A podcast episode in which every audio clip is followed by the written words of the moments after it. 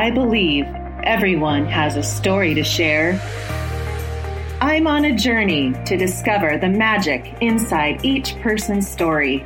Each week, I will introduce you to guests where I will dig deep and uncover the beautiful miracles from life and experiences to inspire and encourage you to live life to the fullest. My goal is to give each guest a platform to share their lives with the world in hopes that someone will be inspired to take action and live life with passion and purpose. Welcome to the Uncover Your Magic podcast with me, Ashley Goner. Are you ready? Here we go. Welcome back to Uncover Your Magic. When I first began this journey of having my own podcast and what I wanted to share with my listeners was a very interesting process for me. And one I believe when you say yes to something, the universe will always answer. I didn't know the how at all, but I definitely knew the why. In life, people get so stuck on the how when instead, if they focus on the why they want to do something in life, then allow themselves to watch all the signs that are pointing them in the direction of their dream. The how is always there, but if I've learned one thing in my life is never worry about the how because that will just hold up the magic in life. And that's why I'm here today to share the magic of getting a vision, feeling it, seeing it, and then allow it to become real. I've always been one to believe and everything happens for a reason. Life is happening for me, not to me. And there are no coincidences in life.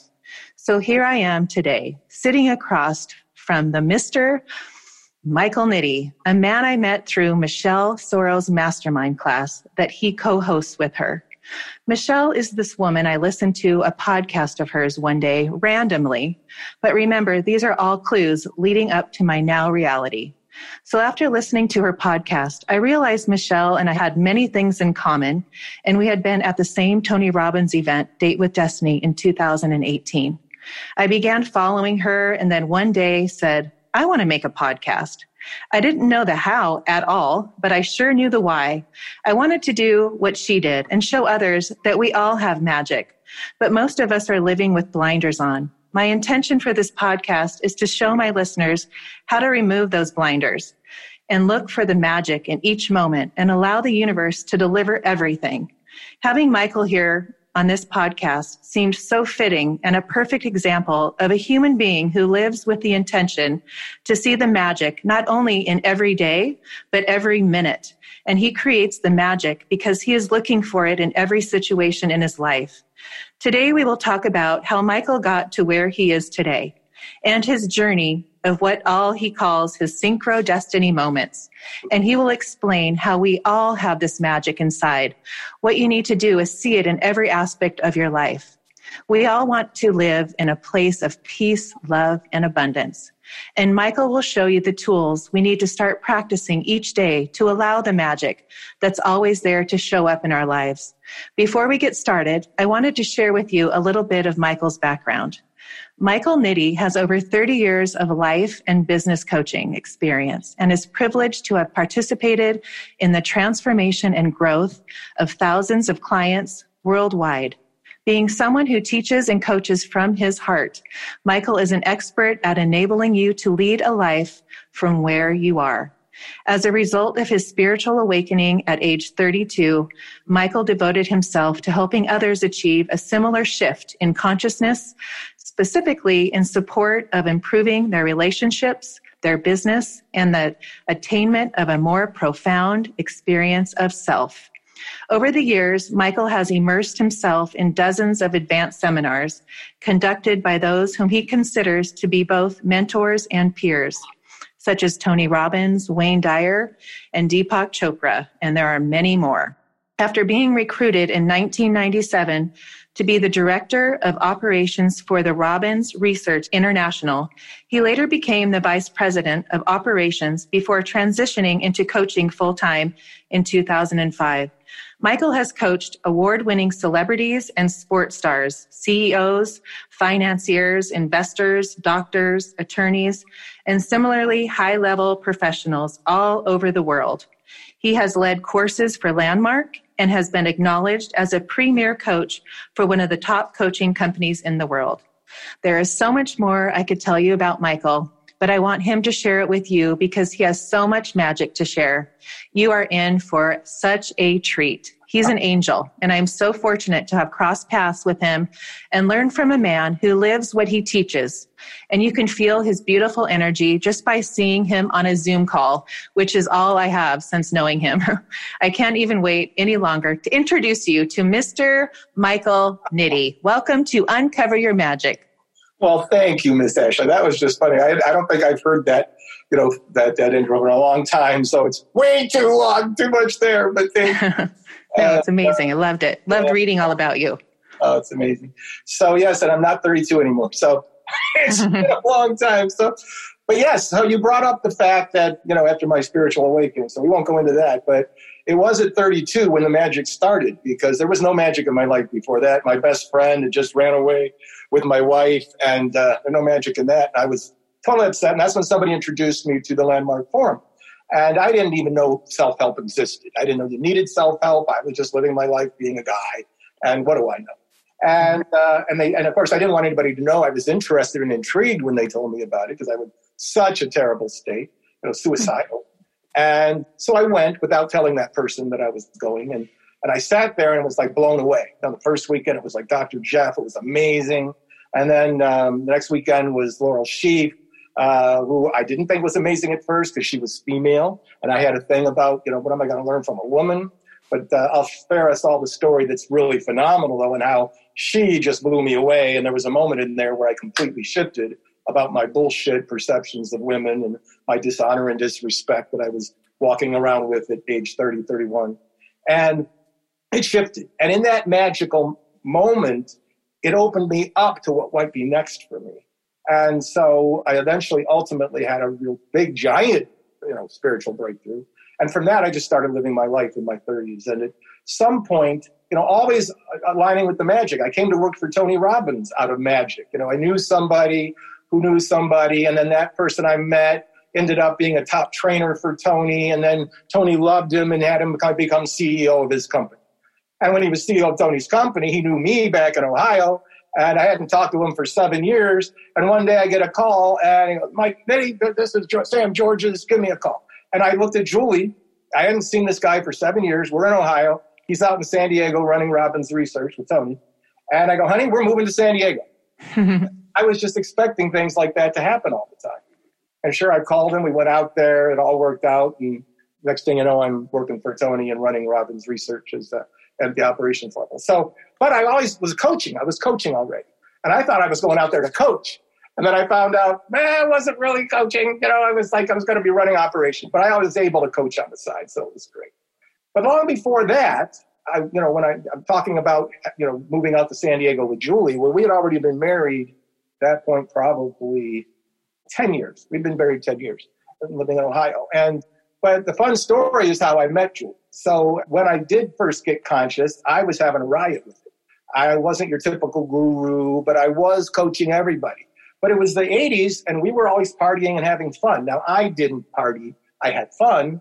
And so everybody was on the boat, partying, doing what people do on boats and being crazy. But let I, me ask you something. Sorry. Why didn't you party? Did you? I was. Have you never been a partier? well, the reason I would ever party, even in the beginning when anybody would party, and I just really didn't drink that much at all, but was because you change your state. You know, you're not, you don't feel confident. You have to become something you think you're not. Once I got conscious, there was nothing to change. Right. I just being me. Either and, like and you're so you don't party and you're you have these beliefs of women still, or you have you shifted that before you went to that course and you oh, had your best friend oh, left, oh my God. took your wife. Oh yeah, when I well that when I, my wife obviously she wouldn't have stuck with me for three minutes if I still had that stupid bullshit belief. No, no, no. I when I was like twenty in my early twenties, I was I managed like fourteen women and this was 1970, you know, and I went around and gave them back rubs. There was no Me Too. I just gave them back rub. The pretty girls got the better back rubs. The ones that went the 30 didn't get. I was even hitting on the blonde HR lady. oh, funny. There was no stopping you. That's what you did. I mean, I was a guy. They were girls. Uh, but that's not just that part of it. It was the fact that there was the dishonor and disrespect present. It wasn't overt. I just felt they were women. I was a guy. There you go. So I hate to even admit that, but that was, I grew up in that. I Right. grew up in that. Now, when I got conscious, obviously it completely shifted, and I realize now women are, I mean, I, I just, I wouldn't want to live in a world. I mean, I'm just totally the other way. Right. And I noticed that in you.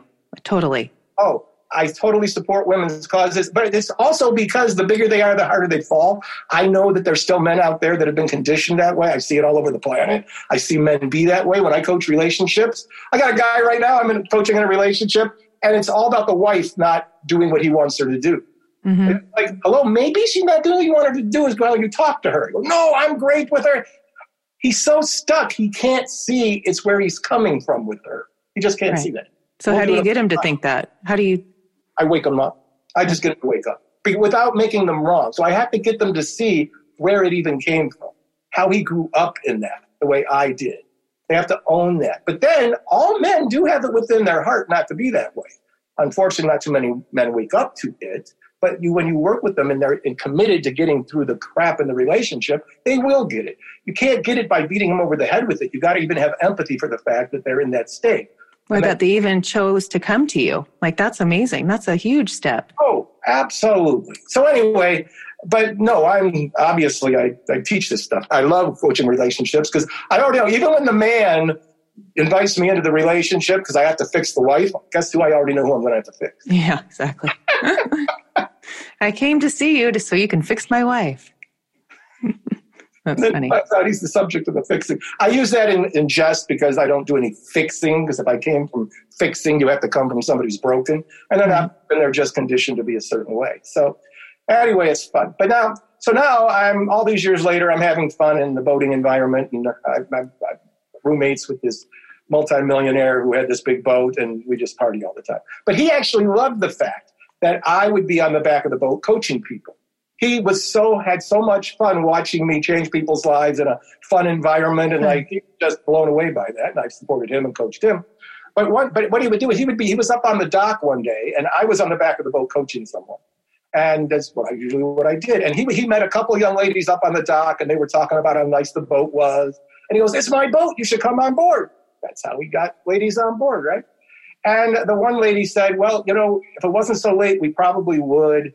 but I'm here with my my girlfriend, and she we're actually lucky she's even out. She hasn't been out for in a year. This is her first night out, and she just wants to go home. I go, what? He, he's going, what? Well, she's going through a bad divorce, and I'm lucky I even got her out. We're just gonna go home. Goes, oh, oh, that's why you should come on board. You should talk to my buddy. You got to talk to my buddy. If she's not going, if she's not doing good, if she's not, you got to come on board. He's, he's going, what? Is he a therapist or a? And he goes, oh, he's better than that. You got to. What? Said, yeah, we're gonna. No, no, come on. So we got him to come on board, and he brings him on board, and he goes to introduce me to the one young lady, and um, and I'm busy coaching somebody already. I'm coaching another one. It was, it was I was into it. I mean, I was. So meanwhile, this girl's looking at it like, well, who is this guy anyway? I'm dressed in cutoffs. I'm a regular guy. Right. And she was, what? So she stuck around for 20 minutes. But after the 20 minutes, it was like, I don't even know why I'm talking. Now she was listening. So she was intrigued. But finally, after 20 minutes, I wasn't going to break it off with the other person I was coaching. So she said she had to leave. So I gave her my business card. And I said, you know, let's talk sometime and, you know, we'll have a great conversation about what's going on with you. And yeah, like as if she was ever going to call me, right? So right. it never works. But anyway, the next day she calls. And I'm like, wow, this is great. This is so anyway, so I'm thinking, all right, cool. So she calls, she goes, I go, like, oh, so we, we need to get, she goes, no, no, I'm only calling because we think that my girlfriend left her jacket on your boat. And you guys said that the boat is right underneath your house. So could you go check? And I'm going, oh, okay. Well, yeah, I'll go check. So I come back up and sure enough, I found the jacket. I'm all excited. And I get back on the phone. I go, okay, I got the jacket. So where do I meet you with it? She goes, no, you don't have to do that.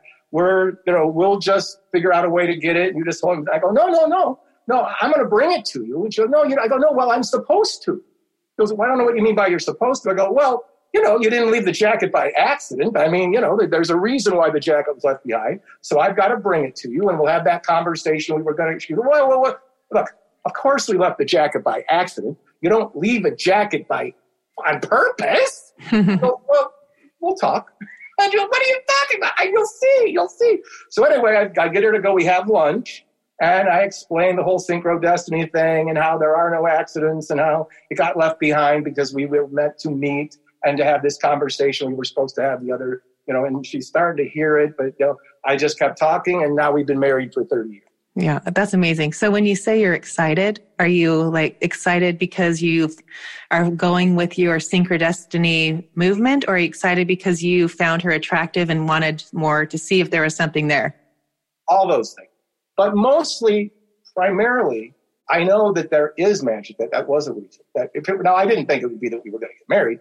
I was going to have that conversation with her. I was going to be able to change her life. I was going to get to be able to get her to shift from the reaction into intention. I was going to get her to remember who she truly was, that she's not this person going through all the crap. I was going to, whether one session, two sessions, three sessions, and I would have given them as a gift.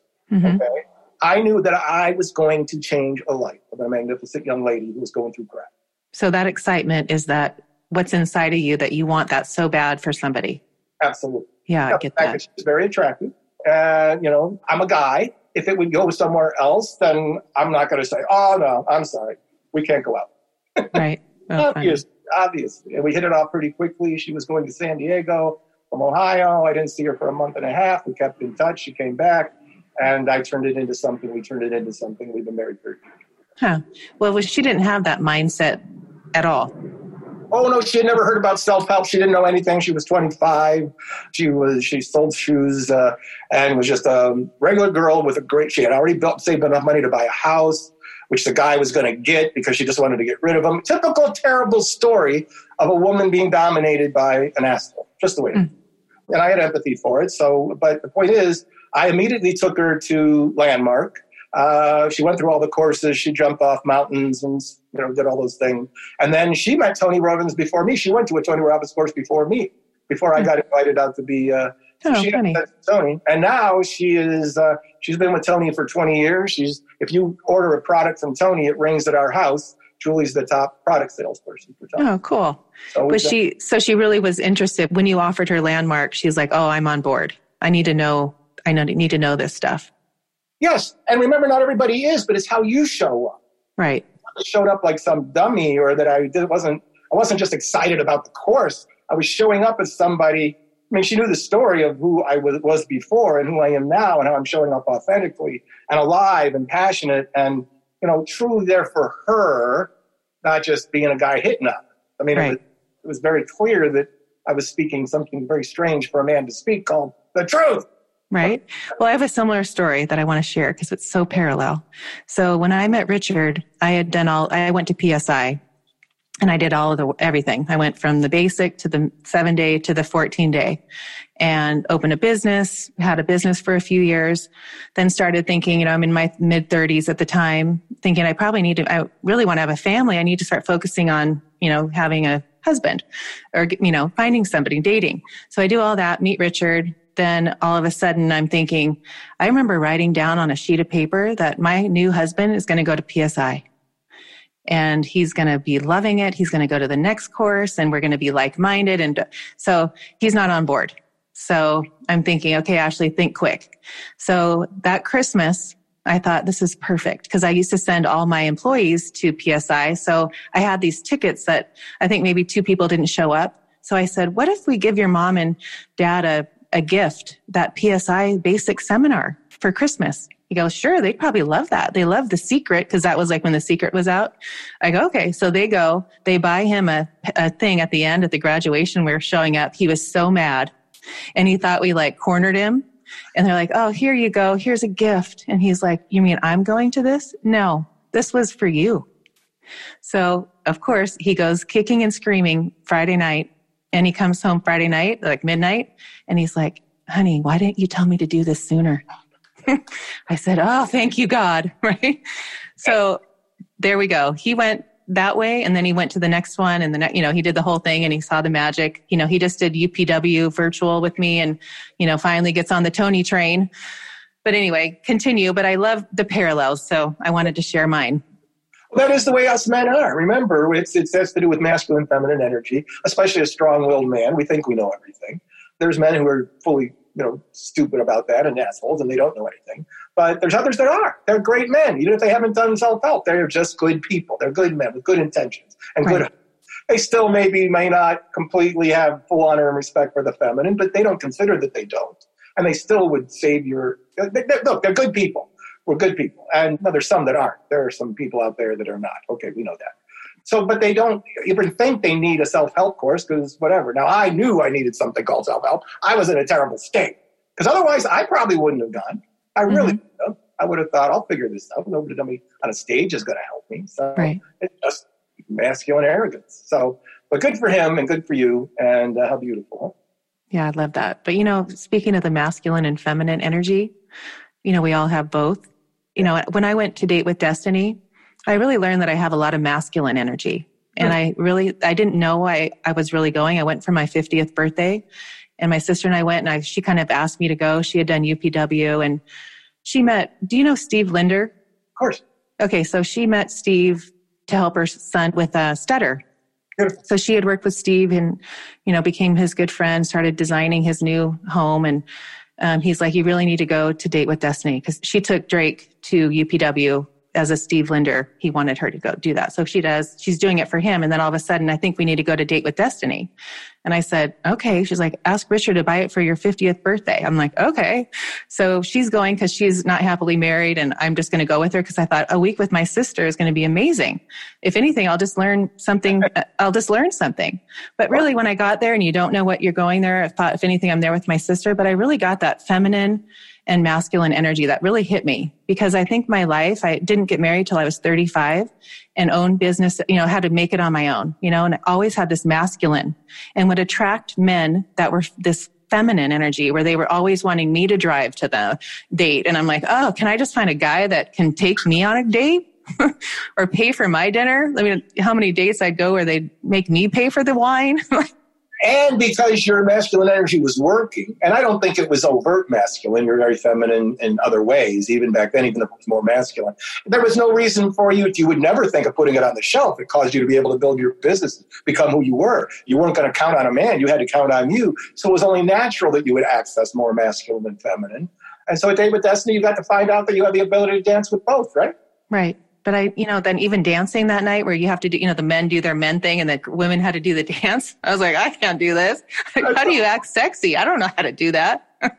it was such a wake up call. It was so interesting. And even my buddy, he was this tall guy from Spain, and he's like, geez, Ashley, you really need to work on that. well, You're buddy for a reason. We go with the energy that works. And, you know, and so many women today have become more masculine because they also have to be that way. They gotta, they can't count on a man. So many reasons why women don't evolve and allow and honor their feminine energy. Remember, we also don't honor certain parts of our feminine because it still looks weak, or we women make it wrong. I mean, you know, you get a you get a um, you go to a, a, business function like we all go to, right? And let's say you're there with a, in a business suit with a bunch of men in business suits, and they have the function. But at the end of the night, they have uh, a reception, a cocktail reception. So we all go, everybody goes, and the men are there from the seminar in their suits. The women are there in their business suits. They're you know you know, feminine maybe ladies, but they're in the business. suits. And now some guy comes in from the outside. He's with the seminar, but he went out and found either a friend or whatever, and he brought a young lady in from the outside. And she's not in a business suit. She's wearing a short little skirt, you know, boobs hanging out a little bit, dressed real feminine looking. And he goes, brings her to the table, and now, you know, she's buying her a drink. And, and now some of the men start gravitating over to that table, right? So the men start gravitating and there's laughter, everybody's laughing and she's being all just fun and they're all buying her drinks. And at some point she drops her cocktail napkin and all the men bump their heads picking up the napkin for her. Right. All the men, women in the business suits are watching this all happen. And what are the women thinking about that little? Yeah, right. Oh, who is she, right? Little floozy. Right. But here's what it is. On every other species on the planet, it's men, it's the male who is become hitherist, become hitherer. You know, the, the lion with his big, beautiful mane attracts the plain little brown woman, female. You know, the, the peacock with his beautiful feathers attracts the plain little brown female peacock. In the human species, it's the female who says, come hither. Mm-hmm. built to say, come hither. You were built to flirt. You were built to be feminine and attract. It did not say that you're also not able to run a multinational corporation. not either or. But we've made the feminine wrong, and women have made the feminine wrong. Right. And so, and then rightfully so in some cases, because you're not going to run that multinational corporation from purely your feminine. You can do it from the feminine if, you know, really you can. You can, but if you don't step into your strong masculine energy, you're not going to make the deals. You're not going to make it happen. You'll attract them from the feminine, you know, and you'll nurture them from the feminine, and you'll probably get amazing results by causing a bunch of beautiful love and connection to happen from the feminine. Mm-hmm. So it's a dance between the two. But we have to stop making the feminine wrong, as right. long, especially when we have the ability, whether we're men or women, to marry it to a strong masculine. You can bring forth our energies. I teach, I build on something that Tony teaches in the seminars when he does interventions, and I've been teaching it for 30 some years. The four di- archetypes. There's some people teach 12 archetypes, but you know I work with the four archetypes, which are king, warrior, magician, and lover, or sovereign, warrior, magician, mm-hmm. lover. Two masculine, king and warrior are masculine, magician and lover are feminine. And we don't do anything on the planet if we don't surrender into our magician. Okay? Your whole podcast is about magic. That mm-hmm. is feminine nature. Magic is from the feminine. Okay? Men will just power through. Don't need no goddamn magic. We're just going to make it happen. if a man's going to be effective, he's got to surrender into his feminine. He's not going to do any real deep level connecting or feel appreciative or any of those beautiful feminine energies if it doesn't. And he's not going to access any magic unless he surrenders into his feminine. Mm-hmm. So the truth is, no matter what sex we are, we need to honor and allow for and align with and be able to, you know, bring to the party every single aspect of all four ener- of all four dynamics, including you know both energies, obviously. So, but with the warrior, with the two masculine energies, you know, like, in, let's say in your marriage. Right. So, who are you most of the time? What do you think? Warrior. Yes, I'm warrior all the time, but I'm also king. I own it absolutely. I own it. But then from those points, this is where most men make a mistake. In order to not be that way, they have to turn it down in order to be more feminine. No, from the full masculine and warrior, from the full king and warrior, I then bring forth my feminine and magic energy, and I give the gift of my softer energies to my wife and let her run the show. I don't have to stop being a king and warrior. See, many people think, well, I got to be this. If I got to be more right. feminine, I'm not going to be as masculine. No. And why wouldn't you bring it all all the time and be appropriate, whatever energy is called for in the meeting? If you're out making something happen and you see you're not connecting with somebody, I got to stop and think, man, I'm just kind of warrioring this guy, thinking that warrior's going to get this deal done. Right. But I'm not connecting with this person, man or woman. I'm not connecting. So I got to immediately soften and be my loving connection, feminine energy, and let the magic flow. There's not going to be any magic unless there's feminine. Right. But I don't do it by by not being the warrior and the king. I still own it. I'm still committed to making this deal happen. Right. But from the feminine and the lover and the magician. Because so you're sensing, you're sensing the per- so this guy comes and you're not connecting because you've been the warrior. So now you're like, oh, he's not, our energy's off. I need to go down here. Especially you're like feeling from a softer energy. If he's not, I'm going to blow him away with my masculine, by right. my warrior. And uh, so the warrior's in the background saying, go get the deal done, get this thing happening. But it's not being overtly the energy that comes through. And this is all the people say, well, is that only authentic? Well, yeah, because that's who you truly are. You're just unhin- you're just unleashing that which you already are that most of us don't know we have and no one is aware of that. That you know how you live it's like that's amazing that you're in control of those that mindset. But people are around this earth like this i mean everyone. I mean uh, the majority of people are clueless. Well, of course they are but only because they're clueless not because they're stupid. They don't no. know yet. I didn't know it until i learned it. Right. i didn't know it. I was just walking around being whatever i would be. And by the way i wasn't a warrior. I was a wimp. I didn't i didn't allow when i was young i was strong and masculine. You know i was out there doing what young boys do and hunting and driving cars fast and all that kind of good stuff. Well, that was mostly just being an asshole. Yes, it was driven by, by masculine, but it was it was it was male more than it was strong masculine intentional energy, and that's what got me in trouble, and that's what caused my wife. To, I didn't even connect with her. I mean, we were we, no runner sure. I had to run away too with my best friend. I mean, I was an asshole. Right. But I didn't think it at the time. I was. I talked to her. Isn't that funny? Oh, nice. the, all those little gifts. We're blind. We don't know.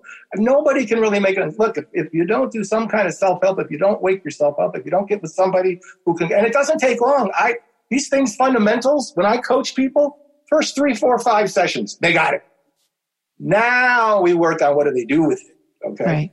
You know, it's like I don't care who they are, what they come for. I don't care how much money they got. I don't care. I get to coach people, crazy, amazing people, people you know.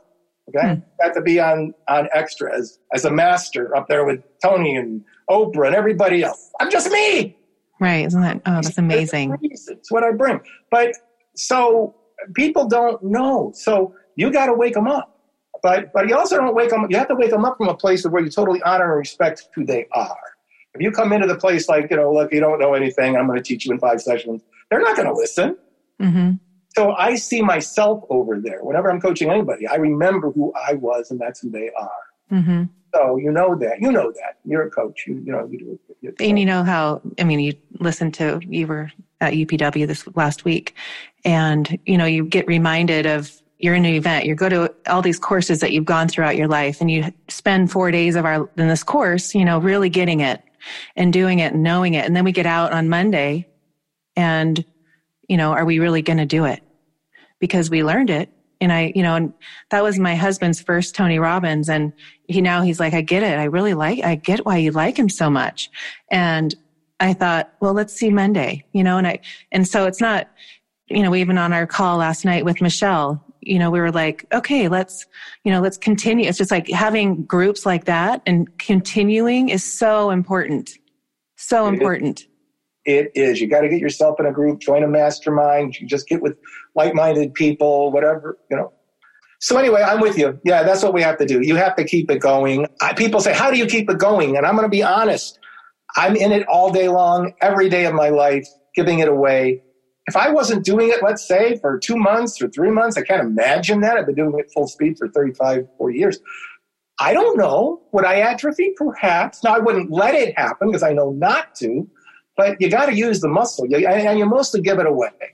You know, I mean, I started coaching my daughter when she was nine. I wasn't a parent anymore; I was a coach, and now hmm. she's a master platinum coach for Tony at forty-seven. Oh, cool. So you know, so it's like it's so you coach. That's one thing for sure. You want to make sure you coach your kids, just not parent them. Right. No, I I am a huge believer in that. That's my mission. That's I mean that's my main thing in life is I'm old. You know, start my last daughter. I I had Presley when I was forty, so you think. You know, this is it. Like I've learned all this stuff. I need to put it in them. I need to really give them the best childhood. This is my chance, you know, that I can do something to put in their little brains to make it I mean, I only have four more years with Paige. And I'm like, oh my gosh, I have I done enough? I mean, you know, every day it's something like, oh mom. But, um, my, okay. So I was, we were going back to what was I going to ask you? The, your book, The Trophy Effect. I think that's an amazing concept. And after I met you, I started looking at it and reading. It's on your website. I read the first three chapters, I think what it was.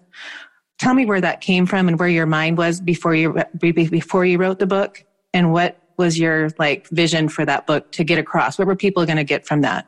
Well, it came to me during my epiphany. So when I got conscious in that moment of consciousness, when I had my awakening, I was in the ether to where I got to look at my truth and what was going on with me. And that's when I saw the trophy effect. I realized that everything that I had ever, you know, wherever I had failed, whatever didn't work, it wasn't just that it failed and it didn't work. I was holding on to it as proof that I wasn't good enough. And then I realized it wasn't personal to me, that everybody has a fear that we're not good enough. And so whenever something happens in your life where you're a failure, you don't get what you wanted, you just didn't get a contract, you didn't make the sale, you had a fight with somebody, whatever it would be, it's not just that something isn't going right. Your mind, because we have a fear that we're not good enough, the mind, the human mind is always in the background looking for proof that it's true. Mm-hmm. And so it will say, aha, you're not good enough. You're not good enough. Throughout the day, especially kids, I mean, we are just bombarded with a little thought that we're not good enough. We're not good enough. We're not good enough. Well, if we just thought that and let it go, it wouldn't be so bad. But we don't let it go. Because of the way the mind functions, it want, it's there to survive you. And if you're not good enough, that's a threat to your survival. So when you do something where you fail, you don't live up to who you're supposed to be, you make a mistake, the mind says, well, you're not good enough And I'm going to survive you through it by whatever, pretending to have to go to the bathroom, leave the meeting, do whatever you have to do, pretend you're okay, pretend to make a phone call, whatever it's going to do, it's going to survive you through that moment where it has perceived that you're not good enough. When the truth is, you're not not good enough. You just made a mistake. You, know, you forgot what to say, whatever you did. Right. You, know, you got upset. But so the mind now survived you through it. Now, when it survives you through it, it pats itself on the back. You know, you were just about to screw up, and I, and you're not good enough on your own. I had to survive you through that. So the mind wants you to remember in your memory bank that how you survived. You know, you were uncomfortable, you pretended to get a cell phone call and left the situation. Okay? The mind will now remember that you did that. But it will also say, you're a loser. You had to pretend to make a cell phone call, even though it had you do that. So you now remember that you're not good enough, even as it survived you. So it keep you got this collection of proof.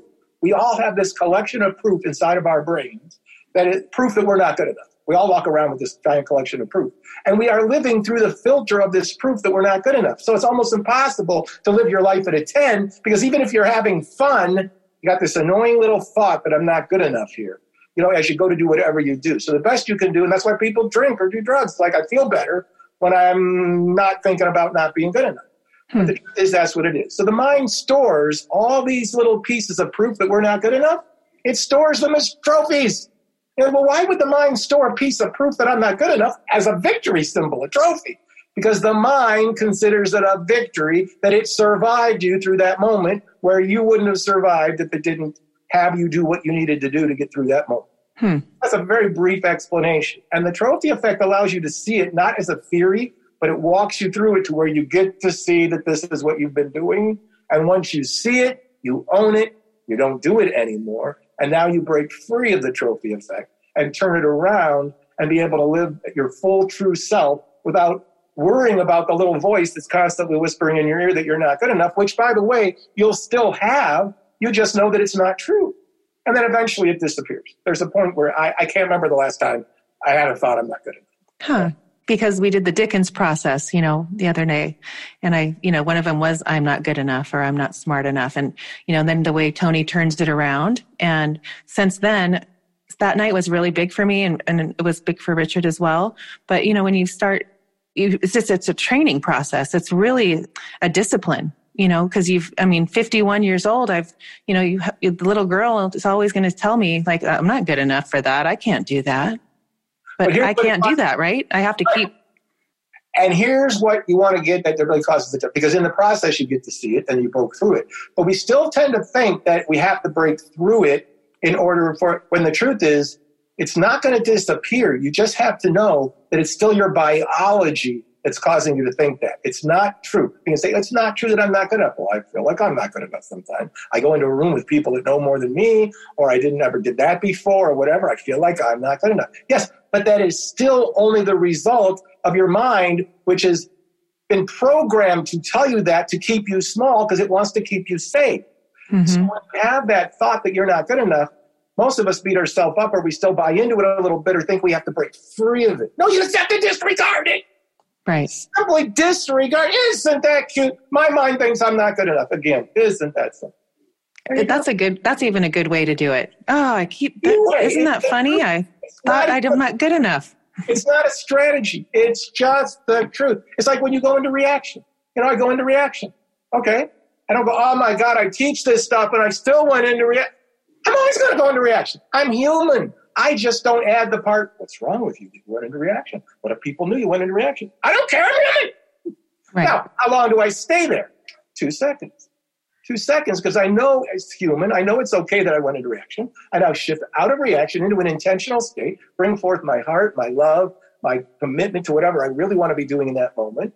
Uh, if I said something while I was in reaction, I clean it up and we move on. And you know, that's what you do. And then the mind will say, well, you're not good enough because you went, I don't care. I'm good enough. I'm good enough. I wanted to have a little thought. I'm not good enough. So what? Mm-hmm. We don't walk around like so what. We buy into these little thoughts when it's just the mind doing its job. Remember, you are not your mind. Everybody hears that they're not their mind, but they still think, well, it's still my mind. It's still talking to me. Yeah, it is still talking to you. That ain't you. Right. That ain't you. That is your survival mind telling you to be safe closing you down, wanting you to be careful, wanting to avoid this, wanting to be that's its job. It's your, they say, what, you have 60,000 thoughts a day and they're pretty much the same thought. Yes.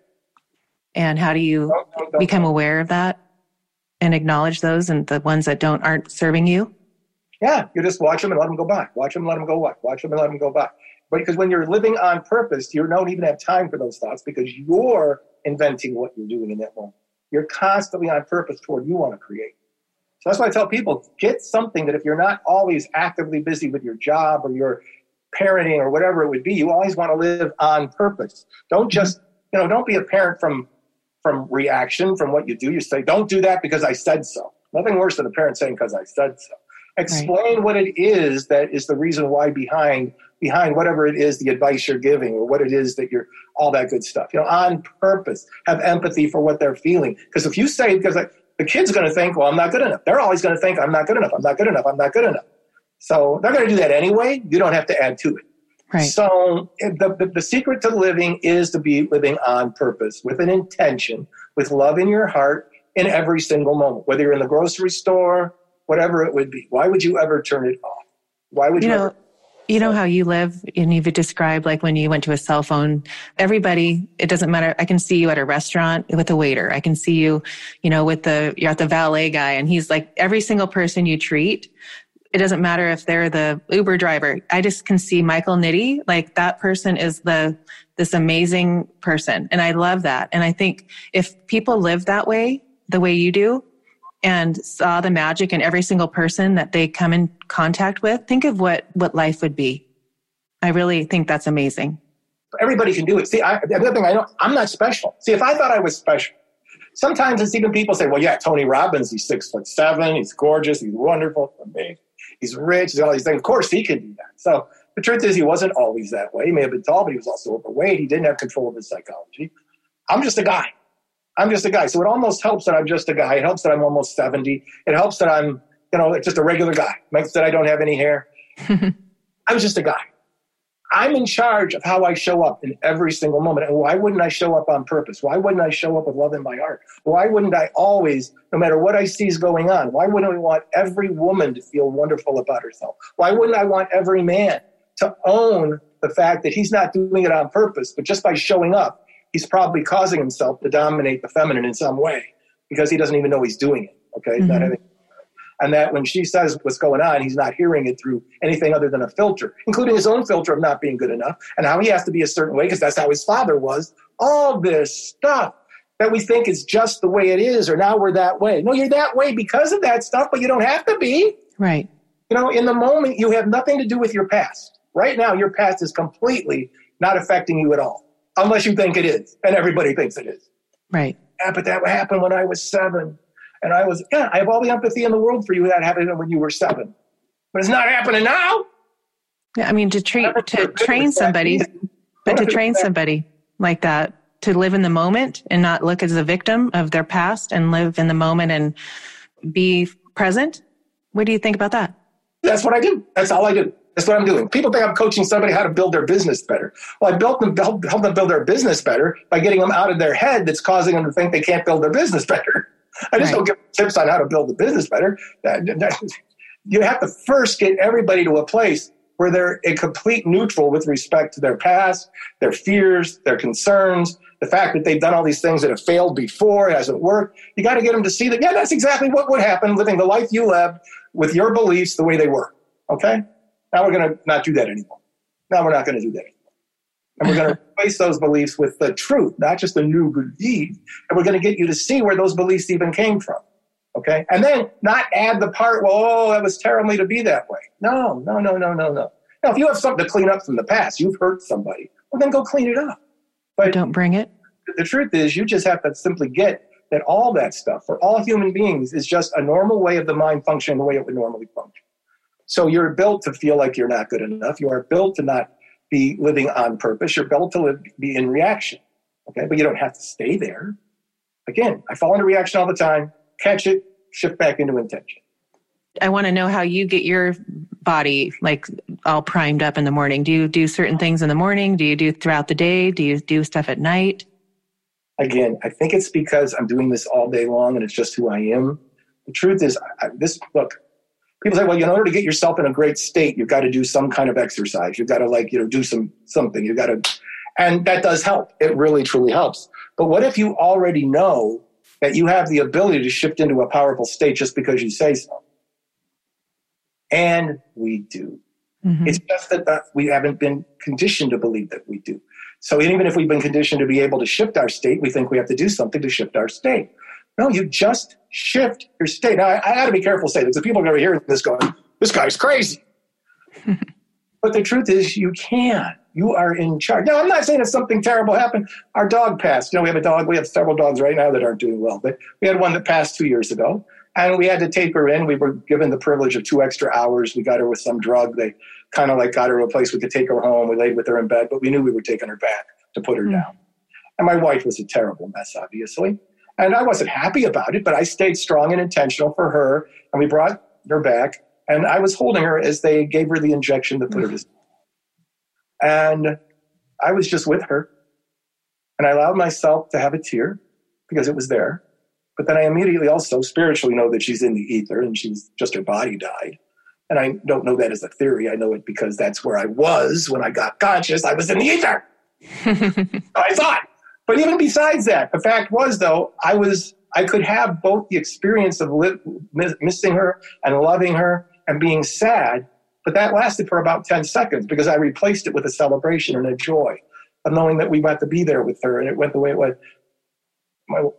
And so it's not a lack of empathy, it's an including it.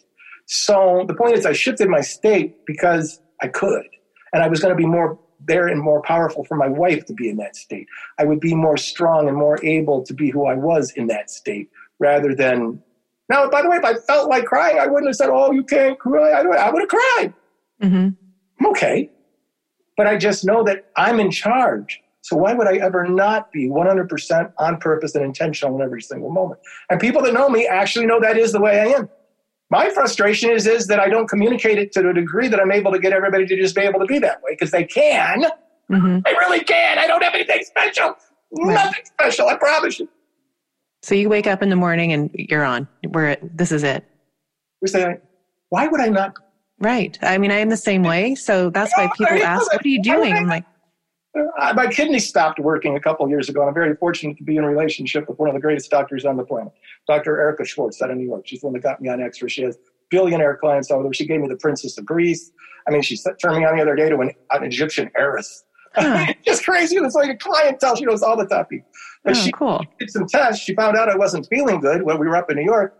She gave me, you know, some tests, and I, I hadn't been to a doctor in years. I just thought I had the flu or something. And she calls me on Monday morning. She got the test results back. I'm back in Las Vegas. She goes, okay, hang up, get immediately to the emergency room. You're dying. And I go, Dr. Eric, I appreciate you know me and my psychology. And if you don't scare me, I'll wait till the end of the day. But I'm not scaring you. You will be dead by the end of the day. I go, I'm not She goes, I've already called UMC. The top doctor is waiting for you. Get your ass there. I drove myself there rather than my wife drive. Mm-hmm. Sure enough, I was dying. My creatine level was 22 point something. It's supposed to be zero. zero. What? Yeah. So anyway, so I get there. I wasn't in very good shape. Lucky she's uh, lucky, but synchro destiny. The whole reason I even met Dr. Erica four years ago was obviously to have her save my life. So mm-hmm. anyway, I get there, and the doctors. I remember after they did, I'm watching them do all these things. I was hoping they would never have to do to my body, and they did them, and I was like, "Ooh, that's interesting. Oh, that's cool. That's cool." The poor girl couldn't get the catheter in. The nurse, and she was apologizing, and I'm like, "Did you do that on purpose?" She goes, "Well, no, but then we're fine." So she's like, they're looking at me like, who are you? That you're not They take me up to the room. They're doing all these things with me. They actually sent a psychiatrist in because he was afraid I was being, I wasn't taking it serious. Oh my gosh. Huh. Isn't that funny? How people are programmed to think you should be acting? I should have been like miserable and thinking I'm going to die. I took it seriously. I could die. Right. But I wasn't going to. Right. Great doctors. I go, are you going to let me die? Go, no, I'm fine. when you and Julie have, I'm completely thinking of your, how you have your state all the time, but if Julie and you have any kind of like argument or disagreement. Oh, I'm a, I go into reaction. She'll say something and I'll go, ah, oh, but it lasts three seconds. I, we're, oh no, she gets so mad at me because she, I think, she goes, you think you know everything. and, uh, oh yeah. And I'm not good at, she's my IT girl and I focus, I'm a guy. I focus on one thing. She'll come in and she'll, she'll go, that's because you don't do this. Move it over here. Then she gets so frustrated with me and I do it. I go, thank you, honey. She goes, when are you going to learn? I go, never. I have you. oh, that's cute. Well, I could talk to you forever, Michael. We have little stuff, but no, we're fine. We're phenomenal, amazing. And I just honor her completely. And I'm the luckiest guy on the planet. I love that. And you can see it when I see your um, Facebook posts and just even with your dogs and your life in Las Vegas. And she's beautiful. And you can just see the love. And when you even talk about her, you know, everything lights up. And that's so great to be living the life that you have and that you found it through, um, you know, thinking that it's at the darkest at age 30 to now you're almost 70 and you've lived yeah. your best life and it's but again it's really not like so how many you know you know all these those amazing people and you must travel the world and yeah i've been on the on yachts in the middle of the mediterranean with tony robbins i've been in fiji with just me julie him and sage i could i could go down the list of the beautiful things i've done in my life mm-hmm. but i don't got to do any of those things i could stay here all day long and talk to you all day long and i would be just as happy as on capri walking right. around the shops i love that so you are on purpose. It's just what how you're showing up and what you're bringing to the party. And of course, when you're gift privileged to change lives and coach people all day long, I mean that's that's all I do. Oh, I love it. Love, love, love, love meeting you, Michael. We could, I could go on forever, but will you give our listeners one Michael Nitti word of wisdom that they can take away today to maybe stop that voice in their brain that tells them that they're not enough? What can they do today to yeah. turn it around? First of all, know that that's normal to have that little voice talking to you. Okay, mine still does. Okay, not as much. I've built a muscle against it, but even until you build that muscle, it's just normal that you have a thought that you're not good enough. Okay, we all make mistakes. We all screw up. We all do, do what we're supposed to do. But it's the thing, it's the fact that the mind is screaming at you that not good enough that keeps you in a terrible state. Just notice it, commit to not doing, making that same mistake again. But the truth is, when you shift into an intentional state, it's no longer about you. So what I want to leave everybody is just simply shift into allowing the love that you already have inside of you out. Be that for everybody else. You know, compliment the, the cashier at the grocery store. Compliment this. Do whatever. It's going to feel a little inauthentic at first because you know you're, you're you're not feeling it. But it is who you truly are.